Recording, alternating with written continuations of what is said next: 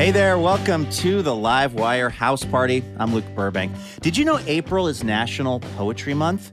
Because I did not until like two weeks ago when our executive producer Laura pointed it out and thought we should do an all poetry episode, which I actually thought was a kind of a great idea because some of the most memorable moments in Livewire history have involved poets and their poetry. So, this hour, we're going to be talking to the poet Roger Reeves, who joined us in a hotel room in Austin for one of the weirdest shows we've ever done. Then, Franny Choi will stop by to talk about how she really sort of alchemized a lot of Twitter harassment that she was getting into some powerful poetry. Uh, then, Derrick C. Brown and the band The Helio Sequence will team up for some poetry set to music that you are not going to want to miss. So, don't go anywhere. Livewire gets started right after this.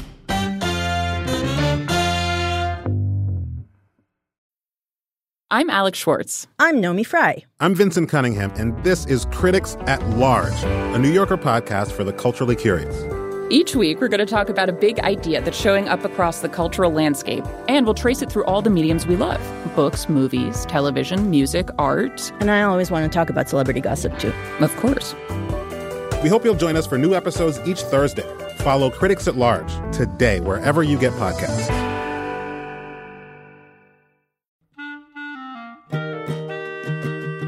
This episode of Livewire is brought to you by Progressive. Most of you aren't just listening right now, you're driving or cleaning, even exercising. But what if you could be saving money by switching to Progressive? Drivers who save by switching save nearly $750 on average, and auto customers qualify for an average of seven discounts. Multitask right now. Quote today at progressive.com. Progressive Casualty Insurance Company and affiliates. National average 12 month savings of $744 by new customers surveyed who saved with Progressive between June 2022 and May 2023. Potential savings will vary, discounts not available in all states and situations.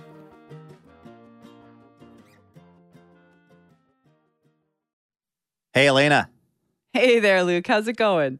I'm good. The weather is beautiful here in Portland. We're going to be talking about poetry on the show today. Did you have a like a poetry writing phase? You're, you're primarily an essayist, right?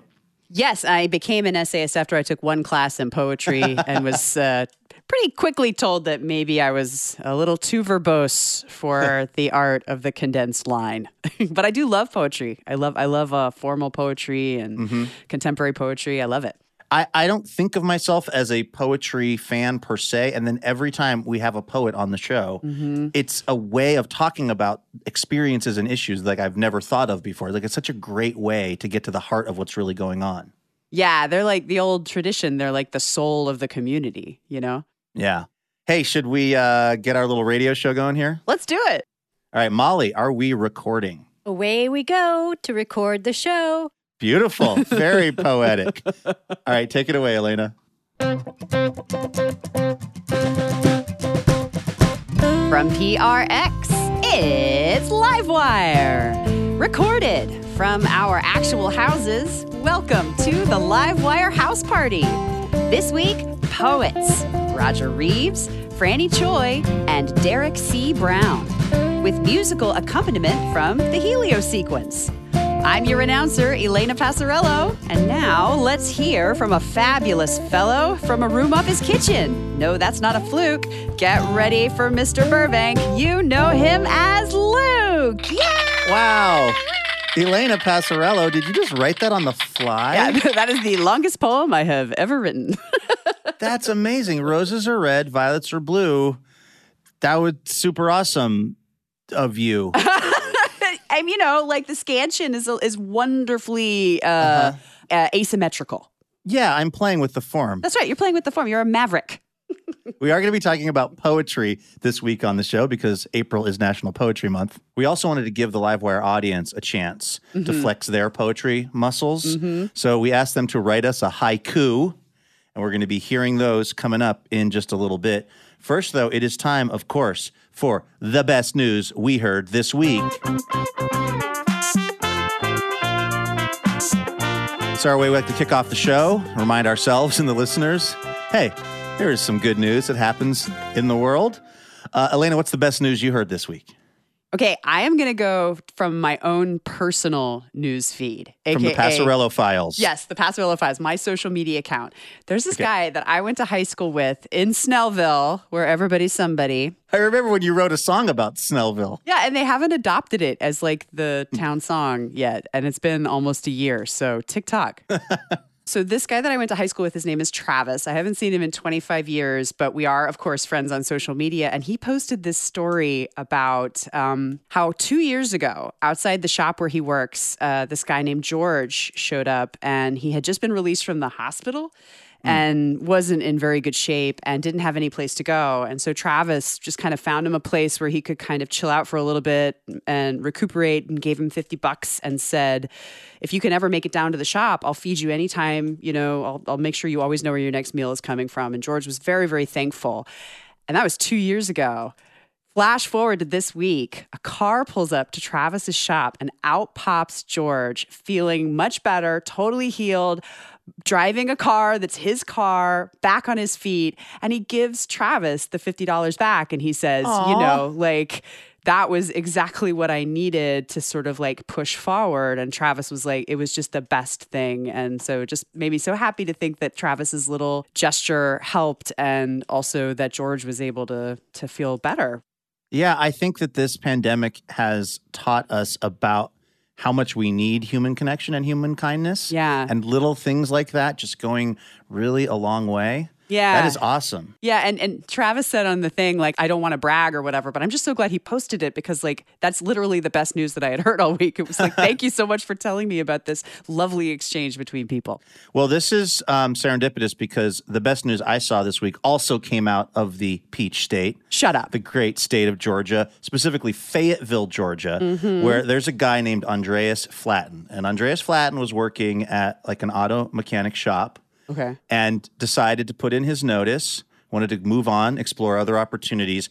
It doesn't sound like it ended great between Andreas and the owner of the mechanic shop in Fayetteville. Okay. Because he was, I think, told, you know what, just do not report for duty anymore. So anyway, he wants to get his final paycheck, right? Which is like, I think in the neighborhood of like 900 bucks or something. And he uh-uh. keeps calling the place and going, hey, can you give me my final paycheck? He comes out of his house in the middle of the night after he hears a noise, and there is a pile of 90,000 pennies in his oh. driveway. And Elena, they're not just regular old pennies, they are coated in motor oil. What? 90,000 oily pennies. This isn't the best pile. news you've heard all week. Well, like every great story, you know, there's a narrative arc here. oh yeah.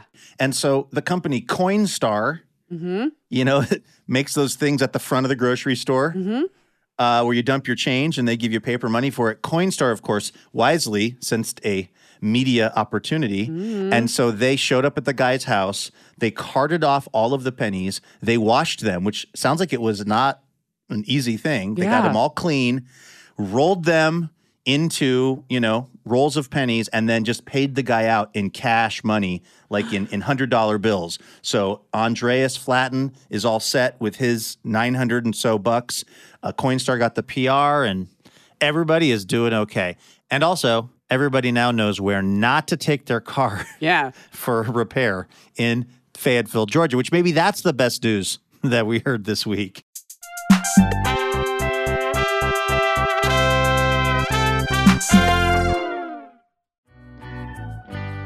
All right, we are celebrating National Poetry Month this episode, uh, which, of course, poetry is something that our first guest knows all about. He teaches it at the University of Texas in Austin. He also writes it. His work has appeared in The New Yorker, among many other places. Um, before we get into this interview, a little context for the listeners. Elena, this was maybe the strangest live live wire that we have done. We were at this conference in Austin for all the people who work in public radio. Yup. And we wanted to get some of them to see us do an episode of Livewire. Of course, this was back in the before time, so Yeah. people could be in hotel rooms together. So we just booked out like a pretty big hotel room. Like a suite. And then, yeah. And then put some chairs out and spread the word at the conference that like Livewire was doing something up in room 1414 at the Hyatt Regency in Austin. And so all of these public radio people showed up. We got a four piece band in there. And of course, we also had Roger Reeves recorded in room 1414 at the Hyatt Regency in Austin back in 2018.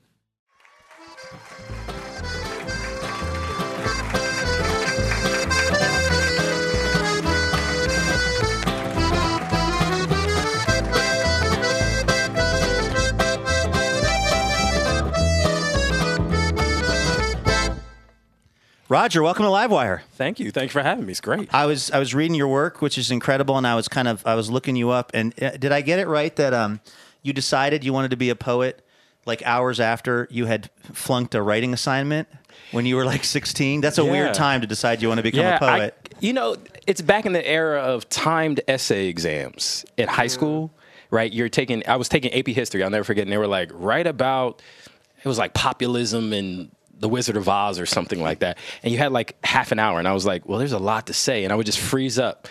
But I knew I wanted to write. I knew that was this thing that I wanted to do, but I just couldn't do it in these times. So I got a D on the exam. And uh, I remember going to my journalism teacher and saying, but this is what I want to do. And he was like, writing doesn't happen like that. You know, he, he immediately allayed my fears, which was like, you don't have to be good at a thing. That's why I like writing. You can actually be really bad at it for a very long time and can get good at it. Like I always say, you can revise into genius. Most people think you have to be a genius, like you pick up something and you have to like know how to do it right away or have some type of proficiency. But I actually think writing is one of those things where you actually can be really bad at it. And it's really the person that sticks with it. It's less about talent and more about like, can you gut it out? Can you just like look be ugly, you know? For Was as long as was possible. was your early stuff pretty ugly? I mean, not just the D you got on that paper. We all know that was bad. I mean, I remember the first metaphor I created in fifth grade. what was it? It was about rain. And I remember we had a, it was fifth grade, we were having a poetry contest, right? And so they were like, we're gonna take part of language arts, 10 minutes. So, how good can a poem be in 10 minutes? Uh, and you're gonna have to write it. And I remember I was like, oh, they were like, it has to be on the theme of spring. So I was like, spring, okay. Rain. And so I'm looking at rain hitting the windows and I'm like, rain, rain, Go away. no. I was like, I was like, it's it's like baby's feet. Baby's feet in the grass. And I just thought that was the most amazing. I couldn't get past the line. I had like two lines on my poem because I was just like, I created a metaphor. Awesome, right? And so I just kind of got stuck there, which happens with poets. A lot of poets get enamored, you know, with their stuff. They'd be like, oh, that, that's hot right there. and it's like Drake, you know, they just look Yeah, at themselves in the mirror all the time making music They're in their feelings in their feelings about that poem. ab- about that poem. How do you know when a poem is done, actually? For you, anyway. Conventional answer or non-conventional answer? Let's go non conventional. it's very hard to tell. But okay, so non-conventional is I feel a big space. I feel like after I'm done, there's this like space. I always call it a field, and it feels like the poem opens out into this field. Um, and part of the knowing it's it's done too, in some ways, is there's things that I don't know what it means quite yet, but I know that all the words are exactly in the right place. Right? I think there's a way in which we always think about the writer as knowing exactly what a poem means and and I think there is that too. I'm not trying to sort of divorce craft from this, but there's a way in which for me it just becomes really peaceful and quiet after a piece. Or sometimes I've taken years where I'll just like, okay, sit this aside for six months. I don't know what it is, right? Six months, two years. And then later I come back and say, oh, I've grown into knowing where that is, right? Sometimes you're writing at the edge of yourself. And so if you're like becoming something else and you're writing at, this might sound abstract, but if you're writing at the edge of who you are and what you know, and you're trying to reach into something you don't know, then often what you're writing is like the future. Uh, We're talking to Roger Reeves, uh, a poet and uh, a professor at uh, at Texas here in Austin. Well, then you're saying that sometimes you write a poem and you won't even know why those particular words are in there. Is it because you like the sound of them? Is it because you like how many syllables they have? Like, how did they get in there if you don't know why they're there? Well, I believe in this thing that I learned from a mentor, which is you don't intend anything for the poem, but you attend to the poem. So what you do is follow it.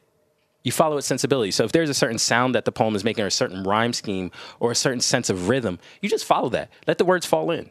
Right? And there's these whole drafts of Keats where Keats is writing and he doesn't know what's next, but he puts like ta da, ta da, ta dum. And he keeps, and then he hears some more words. And because what you're trying to do is make music, right? That's like scatting.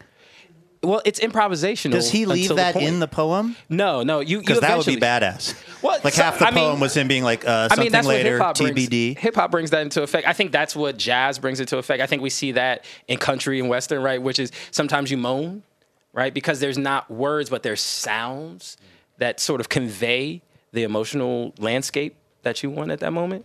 So I think that to me, what I'm doing is I'm following it. Like sometimes you just see something, you're like, oh, I want to follow that vision, right? Wherever it takes me, I'll let it take me. You are listening to the Livewire House Party from PRX. I'm Luke Burbank here with Elena Passarello. We are celebrating National Poetry Month this week by playing some of our favorite conversations with poets over the past few years. We got to take a quick break, but don't go anywhere because when we come back, we'll have much more with Roger Reeves.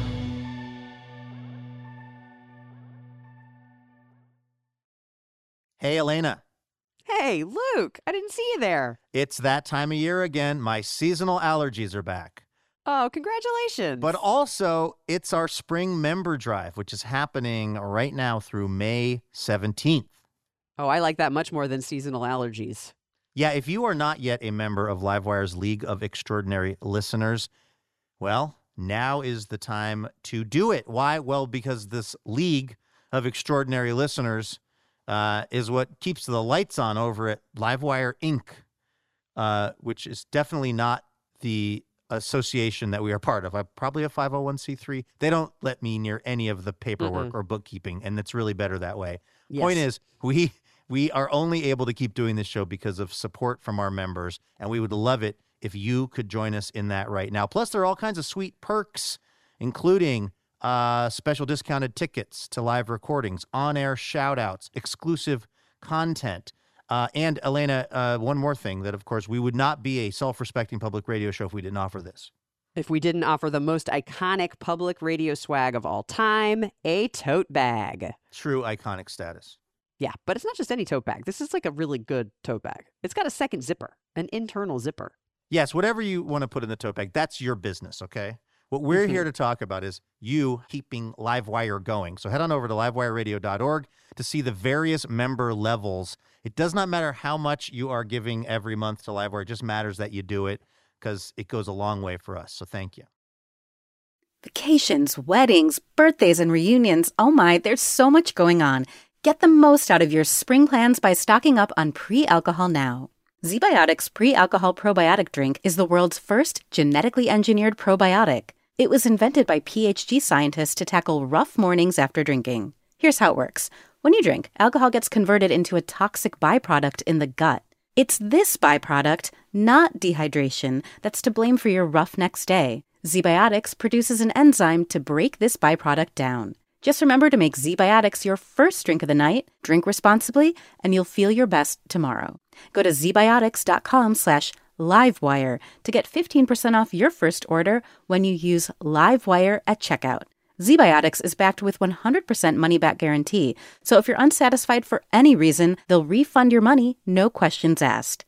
Remember to head to zbiotics.com slash livewire and use the code livewire at checkout for 15% off. Thank you to ZBiotics for sponsoring this episode and our good times. Welcome back to the Livewire House Party. I'm Luke Burbank here with Elena Passarello. Uh, we are talking about poetry this week on the show. It's National Poetry Month. And uh, we're going to rejoin our conversation with the poet Roger Reeves. Now, we recorded this in a hotel room in Austin, Texas, with a random gaggle of public radio aficionados in the room with us uh, back in 2018. So take a listen to this. What do you see uh, poetry's job as being in you know in in modern life? That's a great question. Uh, I think poetry- Finally, I got one. it's like our 700th episode. no, I, th- I think it's a question that that we ask of poets in a certain way that we don't ask of fiction writers. I think we don't ask this of musicians, totally. But I think it is to do many jobs, right? I think the poet is there to make a good sound at the end of the day, right? They're there to make to make beauty, but they're also there to engage the political moment. They're there to engage the sociological moment. They're there to engage the future, right? I always think about there's a quote I really love by Adrienne Rich, uh, who's passed recently, uh, but was an amazing, amazing American poet. And she said in a poem, Dreamwood, poetry isn't revolution, but it's a way of knowing why it must come. And so I think that the poem in that way is a harbinger of the future. right? So it's there. So it's there to tell us what the future is. It's there to to delight us. It's there for pleasure. It's there also to to sometimes bring discomfort, or it's there to be our vegetables. Sometimes it's our candy, right? Sometimes it's the alcohol, you know, and you want to blame it on the alcohol, you know. So it's like the poem can be anything we need it to be, right? And we have to allow poets to be all these many things. And I would imagine, and you tell me if I'm wrong, that as the, the writer of this poem, you have to be okay with it meaning something different to somebody else than you meant it to be. Like, you're like, I'm writing about this, and they're like, that's exactly like the time when this happened to me. And you're like, that's not what I was thinking. No, it happens all the time. People say, you know, you were saying this in the poem. And you say, well, okay. you know, or, or this is the thing that I think we should let poems be, and I think we should let all art be this. Art can be confusing, and that is okay. Like I'm thinking, like we always want art to like have this one to one direction, and like I know I got off at the L stop at this place. It's like no art. Sometimes you think you're getting off in Oklahoma and you're Montana, right?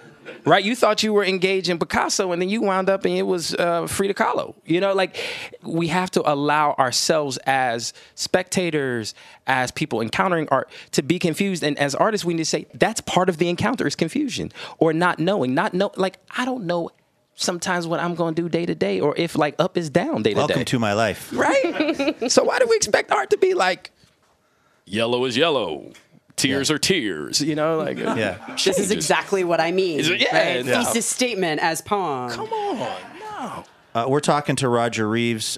Uh, he uh, teaches poetry here at the University of Texas Austin. I know you also have like 11 degrees from that place, like two doctorates. No, I have one doctorate. Only one? Only Oh one. well, get back to me when you have Come two, on. Roger. Yeah, yeah. I've- But uh, I know that you you you brought uh, you brought something you're going to read, a couple of poems too. Yeah. So Yeah. Uh, yeah, would you mind sharing that with us? Sure. Uh, this first poem is called Climate Change. And I, I don't know if you remember last December or so, there was this picture of a polar bear In Austin. In Austin. All right. No, it was a polar bear on, on, on ice, and it looked like it was at the end of its life. And I, I became very sort of intrigued by this polar bear and actually did research uh, on the polar bear and what its particular predicament was. People were sort of talking about climate change in this way. And so I was thinking about this polar bear um, and also thinking about my father who passed. So this poem is called Climate Change. What is the man now who has lost his tail? What what is he to do without his heavy bear? I saw it dragging across the ice, its hind legs broken by appetite, like an angry father thrashing the kitchen sink with a kitchen chair, leaving a leg there and another there, lugging the rest to a rusted barrel to burn everywhere that will receive this urn, and panther carrying its darkness and dead heart across the sky. Who would interfere with starving, kill a walrus, seal, whale, interferes too late. His death already eating its after dinner cake while riding atop his blank spine. Death prim, death neat. His bare mouth, flooding a trash can, finds a skull devoid of meat. Tears. He is learning in his broken fur that he's always been committed to genocide, cancer, or climate change. The withness of his body committed to the epistemology of loss.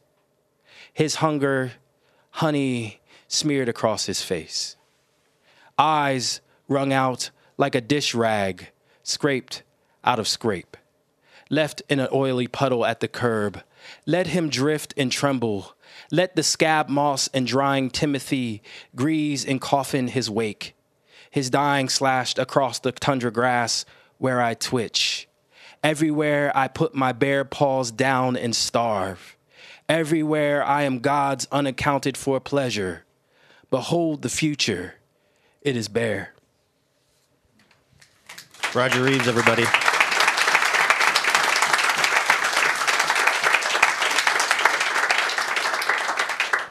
That was intense and amazing. Yeah. Um, how long ago did you write that? I started that poem uh, in December, and I wrote sort of a longer draft of it, and I just started taking out lines and taking out and taking out and taking out until I felt like I had sort of exactly what I wanted, which was a conflation of the father and the bear. Yeah.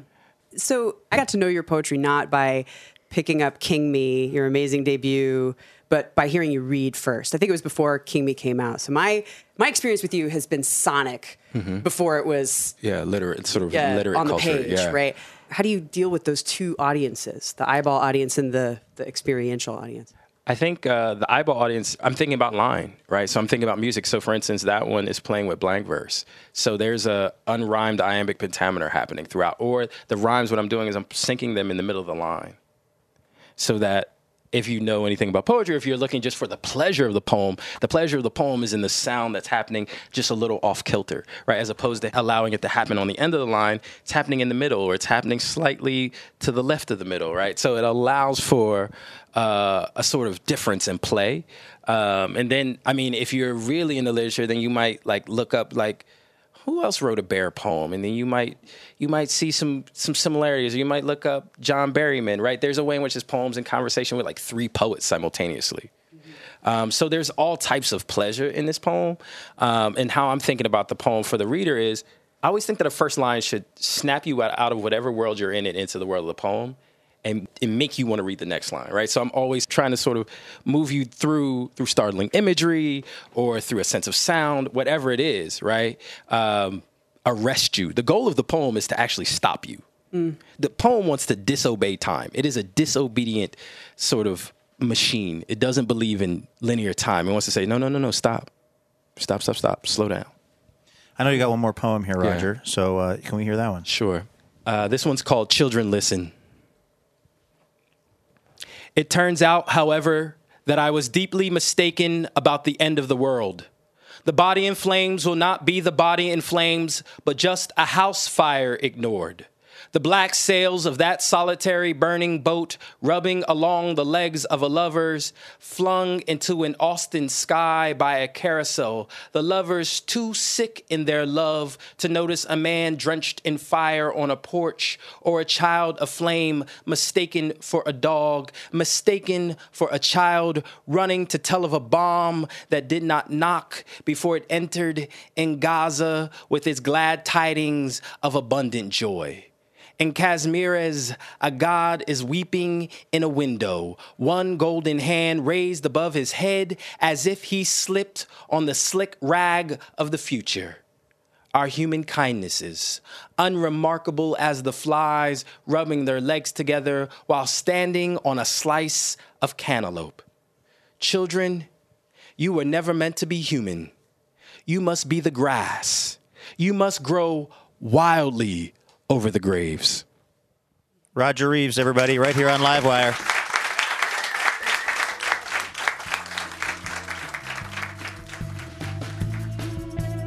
That was Roger Reeves recorded. For some reason, we thought this would be a great idea in a hotel room at a public radio conference in Austin back in 2018. Uh, Roger has a new collection of poetry that is forthcoming from the W.W. Norton Company, so keep an eye out for that because he is amazing. Uh, you are listening to the Livewire House Party from PRX.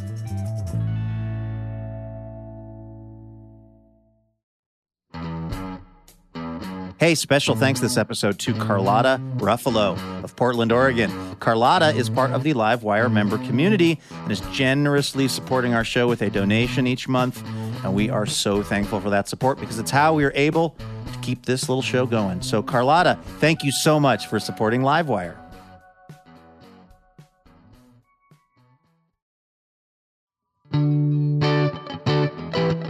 This is the Livewire House Party. I'm Luke Burbank. That's Elena Passarello. Of course, each week we like to ask the Livewire listeners a question. This week, because we're talking poetry, and because it's a form that even, you know, fourth grade Luke Burbank could attempt to tackle, we asked the listeners to write us a haiku. And folks actually did and sent them in. Elena, you've got some collected up there. What are some of the, the haiku that were submitted by the Livewire listeners? How about this one from Anna Marie? Pandemic pleasures. Masks nix the need for makeup. Food delivered. Joy. That's me. I basically love having my mask on mm-hmm. because it means I don't have to worry about what my derpy face is doing. And I get so much food delivered contactlessly. I didn't think about that, but since we Zoom every week, sometimes twice a week with the Livewire team, I probably see you full face more than most. Just about People. anybody on planet Earth, actually. And you and David are probably the only full faces that I see on a regular basis that aren't like cat faces. All right, what's another memorable haiku? Oh well, here's one that I mean it completed the assignment, but maybe not not really thinking outside of the haiku box. It's by Brett. Okay. Writing a haiku since we were asked if we would. I think this will do. That's sort of the like Webster's defines haiku as It's- it's- sort of submission. I think it's sort of like a write it on the bus, you know, like like on the way to mm-hmm. school kind of a submission. Yeah. Do you want to hear the? We had to write haikus in high school, and the tallest guy in my class, he got like an NCAA basketball scholarship. Do you want to hear his haiku? It's Yes. so good. Jamaican sunrise. Oh, how ganja blows the mind. Jamaican sunset. John Nordine, I'll never forget him. Wow, the legend of John Nordine lives on all these years later. All right, what's another memorable haiku? Here's another pandemic haiku from Nancy. A trip to Belize. Brown pelicans on the beach. When can I go back? I think uh, she's tapped into a thought we're all having. Yes, when is, can I go back? when can we be somewhere that's not this tiny room off of our kitchen? yeah. All right, this is the Livewire House Party from PRX. I'm Luke Burbank here with Elena Passarello. We are celebrating National Poetry Month uh, on the show this week, um, and our next guest is actually a poet and teacher, as well as the co-host of the Poetry Foundation's podcast Verses, along with another Livewire fave, Danez Smith. Um, take a listen to this. It is our conversation with Franny Choi. We recorded this uh, at the Alberta Rose Theater in Portland back in 2019. Uh, we were talking to Franny about her poetry collection, Soft Science.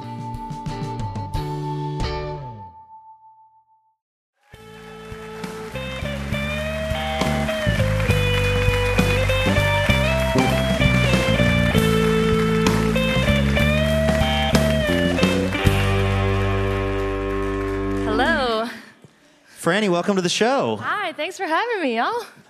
Um, I was totally fascinated by this book, Soft Science, but I'm curious, and I hope this isn't an impertinent question right off the top, but how do you recommend, as the person who wrote it, how do you recommend people read this book? Because I read it and I was I was fascinated. I loved the use of language. I felt like I didn't always know what was going on, but maybe that's not the point. Totally, totally. I mean, I, I think that um, the, the problem is that the way that we're taught how to read poems in school is to read them like a code to crack. Like if you don't get what the thesis statement of the poem is, then you've like gotten a C on the assignment or something, right? But I think that the way that I prefer to think about how to read poems um, is more like encountering a feeling in the poem, encountering the feeling in yourself, and then asking the question like, how did we get here, and how do I feel about how we've gotten here? So honestly, if you read, if anybody reads any of my poems and doesn't know what the hell is happening, but just knows that they've had a feeling, then great, you A plus on the assignment. And you actually teach uh, poetry, right? Yes, So, so this is like advice that you're giving to your students as well. So maybe there's at least one generation of people reading poetry from that perspective. There's this weird thing around poetry for a lot of people where they think it's going to be too complicated or too something that doesn't feel like it's for them. And maybe it's because of how we've all been programmed to think about it. Yeah, I mean, and also I think it has to do with the kinds of voices that have been privileged in the classroom, you know? Um, for better, for worse, I think maybe for, I don't want to say worse, but maybe for worse, that it's, it's been a lot of dead white guys, you know? And, and I think that, like, uh, many of the students that are in the classroom are not dead white guys. And so to be able to teach living poets, poets of color, queer and trans poets, femme poets, um, uh, people who come from working class backgrounds, or anyone who comes from the, a similar background as the student population in the room, can open up poetry in so many ways. Yeah. Well, speaking of old dead guys, the them. the Turing Project comes up a lot in this book. For people who may not be familiar, can you explain what that is exactly and and why that became such a big component of this book for you? Yeah, so um, the Turing test, for those who are not familiar with that concept, um, is essentially a test to tell computers and humans apart. Basically, uh, you have, a con- have conversations with um, computer programs and with humans. If you can't tell who you're talking to, that computer has said to have passed the Turing test, right?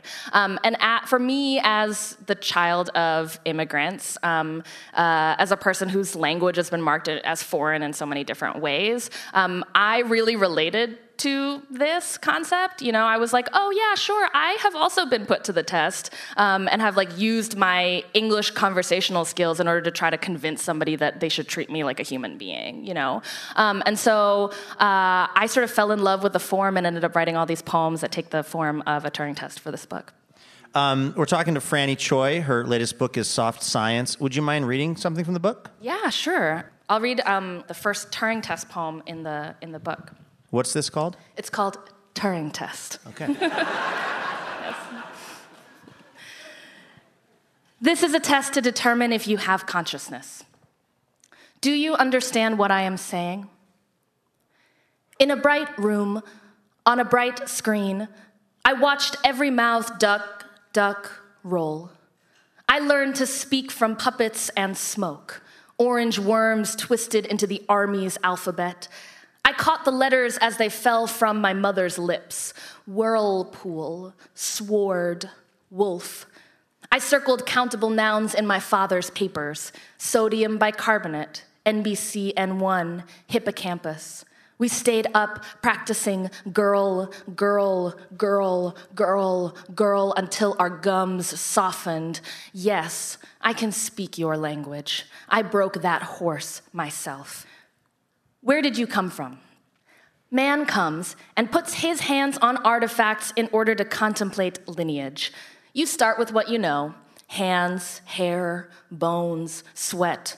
Then move toward what you know you are not animal, monster, alien, bitch. But some of us are born in orbit. so learn to commune with miles of darkness, patterns of dead gods, and quiet. Oh, quiet, like you wouldn't believe. Why do you insist on lying? I'm an open book. You can rifle through my pages, undress me anywhere. You can read anything you want. This is how it happened. I was made far away and born here. After all the plants died, after the earth was covered in white, I was born among the stars. I was born in a basement. I was born miles beneath the ocean. I am part machine, part starfish, part citrus, part girl, part poltergeist. I rage, and all you see is broken glass, a chair sliding toward the window. Now, what's so hard to believe about that? Wow. Franny Choi, right here on Livewire, reading from Soft Science. Um, do you find that there are things that you can say in poetry and in the written form that you have a hard time saying, like to people in real life? You're just talking to them. Oh yeah, all of it. That's, I mean, real people in front of you are terrifying. You know, it's way better to just like talk to your talk to Microsoft Word and tell tell her about your problems. You know, it's way easier. I mean, yeah. I mean, the, this is the thing is also that like. Uh, in our daily lives, people sort of are looking for the logical answers to things, um, the, the, the ways of answering questions that make sense. And poetry is a space where, you know, somebody could ask, um, how old are you? And then you could talk about being a starfish who was born in space. And that's like a perfectly legitimate answer. Um, and one that comes, maybe comes from some truth of your life. And uh-huh. that people kind of just have to sit and respect that, which is great. Um, one of the pieces in this book, we're talking to Franny Choi about her book, Soft Science. One of the pieces in this book, uh, you took tweets that had been tweeted at you yeah. and you ran them through Google Translate. yeah. And then you turned that into a, a, poem. Can you explain the mechanics of how that worked exactly? And also, why were people tweeting at you? Oh, yeah, good question. Um, I mean, the short answer is that, like, I said something online about, like, how racism was, like, bad or whatever, and then people got very upset. Um, it's apparently controversial these days. Whoa. Um, uh, yeah, and so I mean, I think it ended up on some sort of like white supremacist blog party, and then people started targeting me. So And you I was- started getting a bunch of trolling, yeah, basically. yeah, I got a bunch of trolls in my mentions. Um, it's it's not a cute feeling, and so, but but as a poet, I was really fascinated by the language of the, these like terrible racist tweets. You know, I think that the language of white supremacist troll Twitter is fascinating. It's awful, but it's fascinating. And so I wanted to engage with that language, but looking at it all day hurt. And so what I ended up doing was putting them through Google Translate into a bunch of languages, then back into English so that they would come out all garbled. And so that I could I could look at it and engage with this sort of like the material of the text without having it enter my soul, you know. Um, I'm curious what the emotional like journey or experience is for you writing a book like this because it feels, uh, if I would describe it with one word, I would say visceral.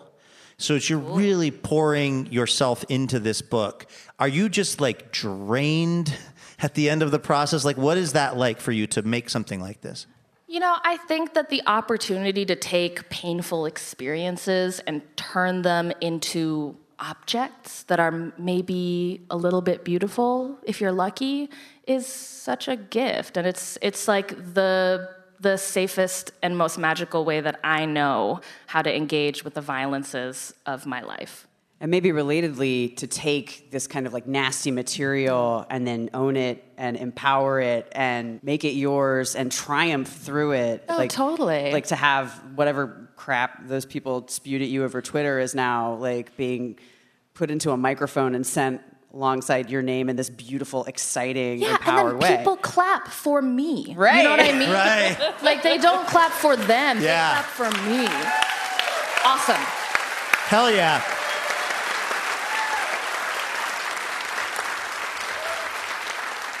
All right, Franny, we know that you know all about uh, machines and cyborgs and Turing tests, but we wanted to see how you do on silly public radio tests. So we're going to do that right now. This is a little segment we call Let's Get Quizzical. Let's get quizzical.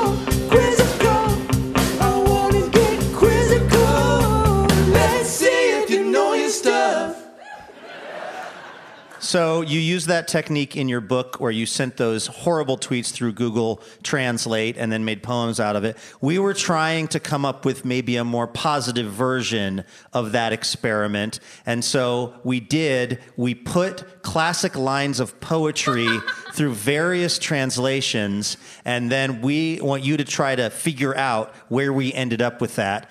So here we go. Question number 1. Uh, if we put the famous first line of the poem "This Is Just to Say" by William Carlos Williams, which is of course the line is "I have eaten the plums that were in the ice box," we put that through Google Translate from English to Russian to Indonesian to Icelandic to Urdu, and then back to English. Great. So did that whole process actually uh, uh, render this result? Don't mouth my ice, or I eat in the refrigerator, or the purple orbs are in my belly. Oh man. I like the purple orbs are in my belly the most. Yes. So I'm just going to choose that one. It is a great answer. It is not the right one. Yeah, of course But it would be the better answer. I eat in the refrigerator. Yeah, it's good. It's good. What's weird is that the plums just left the conversation. As they are wont to do. yeah. All right, how about this one? Esperanto. Okay. That was a language, you know, that was supposed to be a common language for everybody on Earth. Um, so it did not work out as a sort of worldwide language, but we have translated a famous line of poetry into Esperanto. Okay. Okay, and in Esperanto it came out as Espero estas la afero kun plumage. That is Esperanto. Is that quoth the raven nevermore by Edgar Allan Poe? To be in love is to touch with a lighter hand by Gwendolyn Brooks, or Hope is a thing with feathers by Emily Dickinson. I think it's hope is a thing with feathers. I heard plumage, which seems kind of. You are so right. Oh my god. That's my I knew you were going to like this. There you go. Okay, one last one here. If I were to read to you the following line, Edtre awfully say, Ikuzbe, Uye, Edtre, Anwe, Aime, Eamsdre. Would that be the Pig Latin translation of a famous poem by William Butler Yeats, uh, by Maya Angelou, or by Carl Sandburg? Again, one more time. Idtre, awfully say, Ikuzbe, Uye, Edtre, Anwe, Aime, Eamsdre. God, I feel like I just watched the, my life flash before my eyes, and it was very confusing. Uh, I guess I'll say Yeats. I have no idea what you just said. You're absolutely right. That's tread softly because you tread on my dreams. Great, great, great, great. Excellent Pig Latin skills. Thank you. Franny Choi, everyone. The book is Soft Science.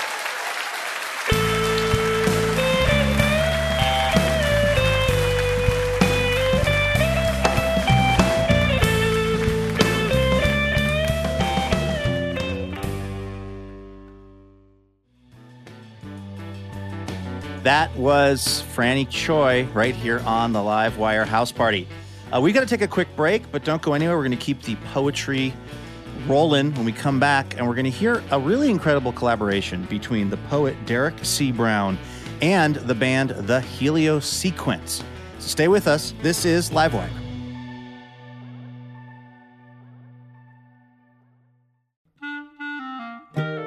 Livewire is thrilled to be partnering with Portland's own Portal Tea this season. Formerly known as Tea Chai Té, Portal Tea is the premier tea company in the Pacific Northwest. They make one of a kind, handcrafted tea blends like cinnamon churro chai and blueberry cream Earl Grey. Use the code LiveWire, all lowercase, for 20% off at portaltea.co.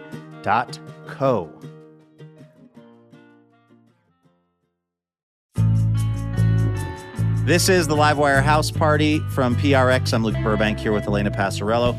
April is National Poetry Month, so we are talking poetry on this week's episode. And our next guest is a former paratrooper for the 82nd Airborne. That's not exactly why we're having him on the show, though. It's because he's also a poet.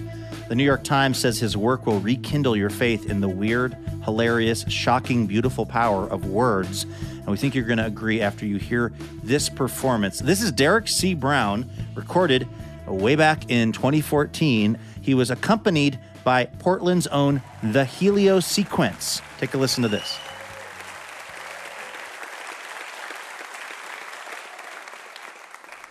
And now a poem.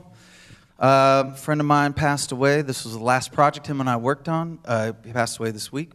And um, I'm honored to get to reinterpret it with Helio Sequence right now. This is called 300 Bones, True Story. It's for Ike. Here we go.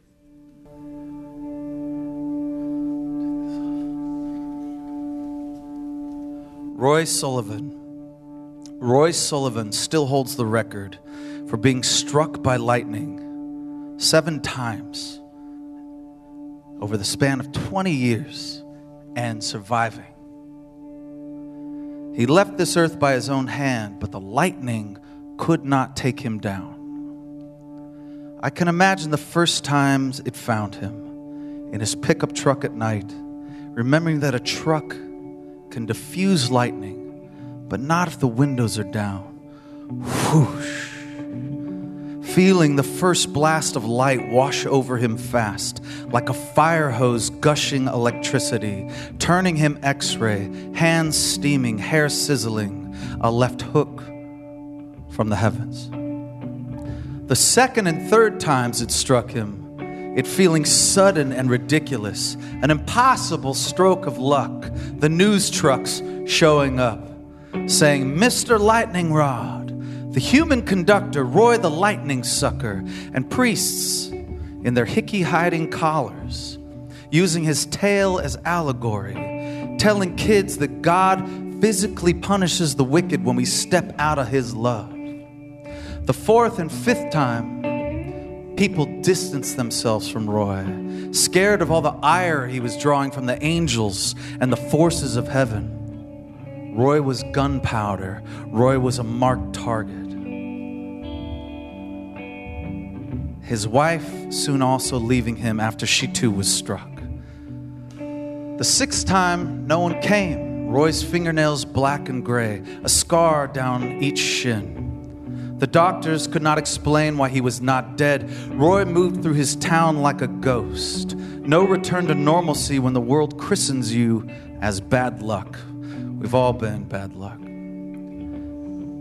And the seventh time, Roy, noticing thunderclouds rolling towards him, daring them to speak, he said, Come on! Try and take me! Come on! Try and take me away! A smile welling up in his burnt molars when he felt it start to sprinkle. And then it struck bulleting down, whipping his legs out, going unconscious, dumping the water on his head as he pulled himself through the mud. One reporter returned to the emergency room and said, Seven times, Roy. Aren't you worried that you've pushed your luck with God? Most people die from one strike. You still gonna go outside if there's a storm? And Roy said, I'll still try to. And the reporter said, What was it like? Roy cleared his throat and said, Well, it hurt. It really hurt. The lightning and everything else the people, the leaving, the loneliness.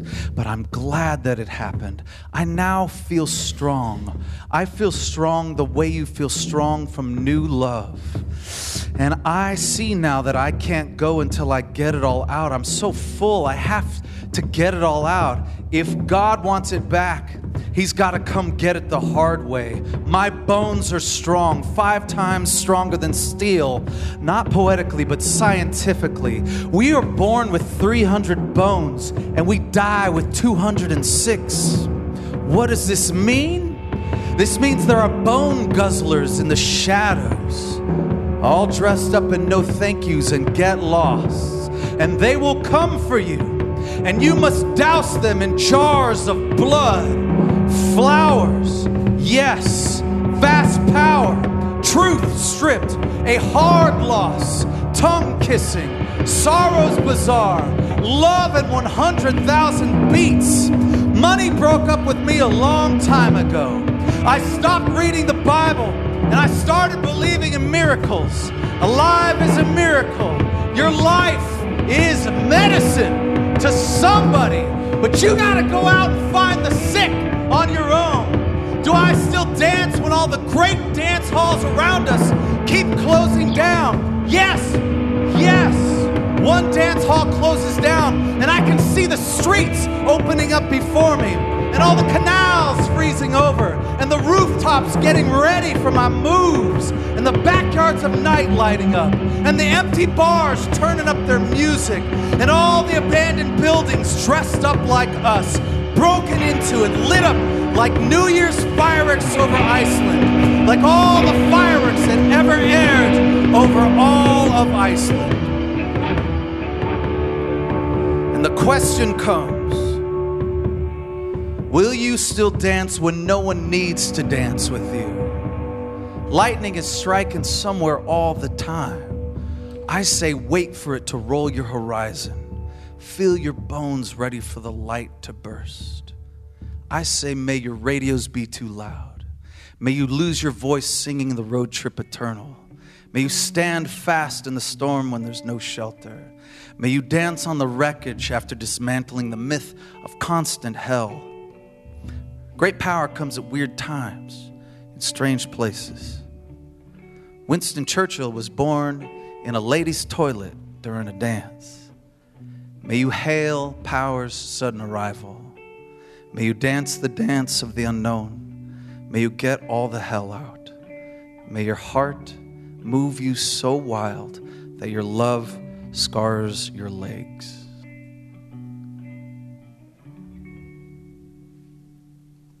Thank you.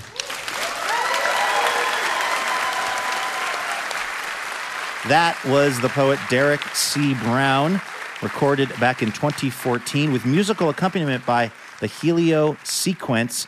Derrick's latest collection, How the Body Works the Dark, new and revised poems, is available now.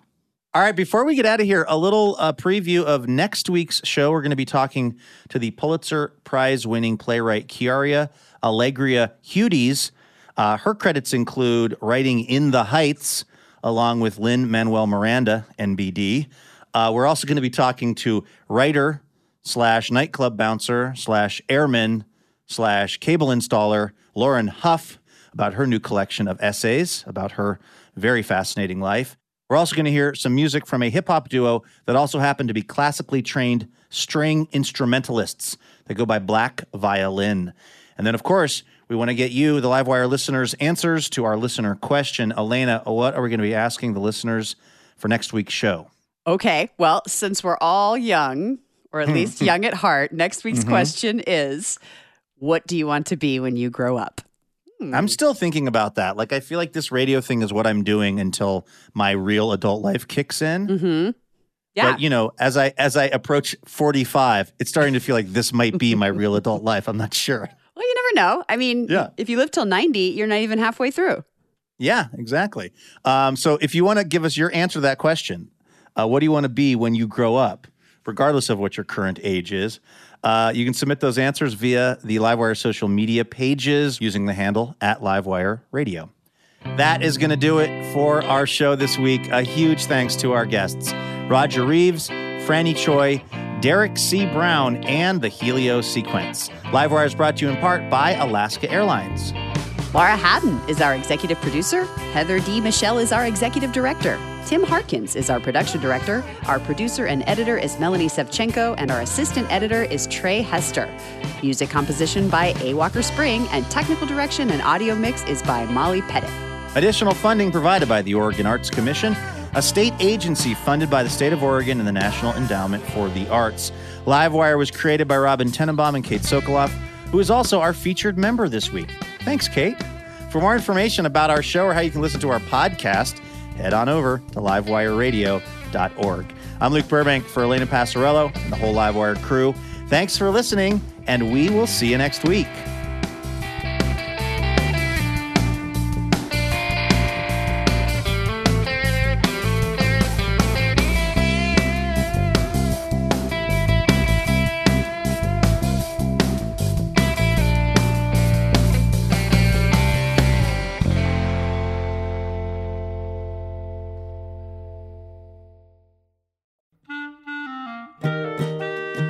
Wouldn't it be amazing to have a piping hot episode of Livewire delivered right to your heart and ears each week? Well, guess what?